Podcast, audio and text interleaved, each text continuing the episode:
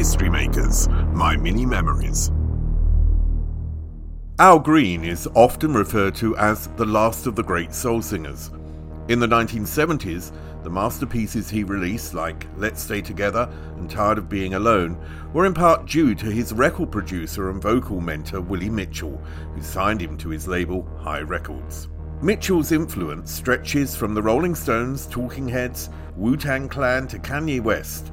Back then, Green enjoyed seven consecutive million seller hits, but slap bang in the middle of his success, he was born again, brought on after his girlfriend Mary Woodson White poured a load of grit spoiled cornmeal over him, causing severe burns before committing suicide. She was furious he wouldn't marry her despite the fact she was already married.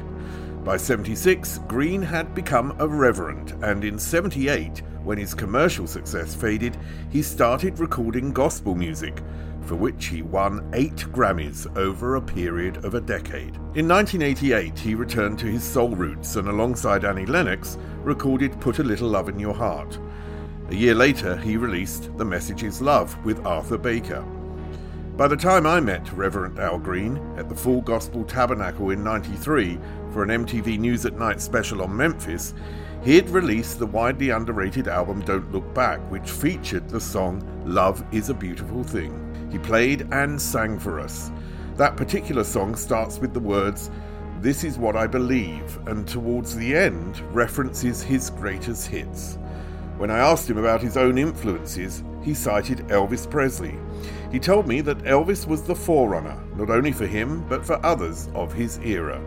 Green had bought all Elvis's music and told me that he'd met him in the urinal of a Beale Street club in Memphis, where they instantly bonded.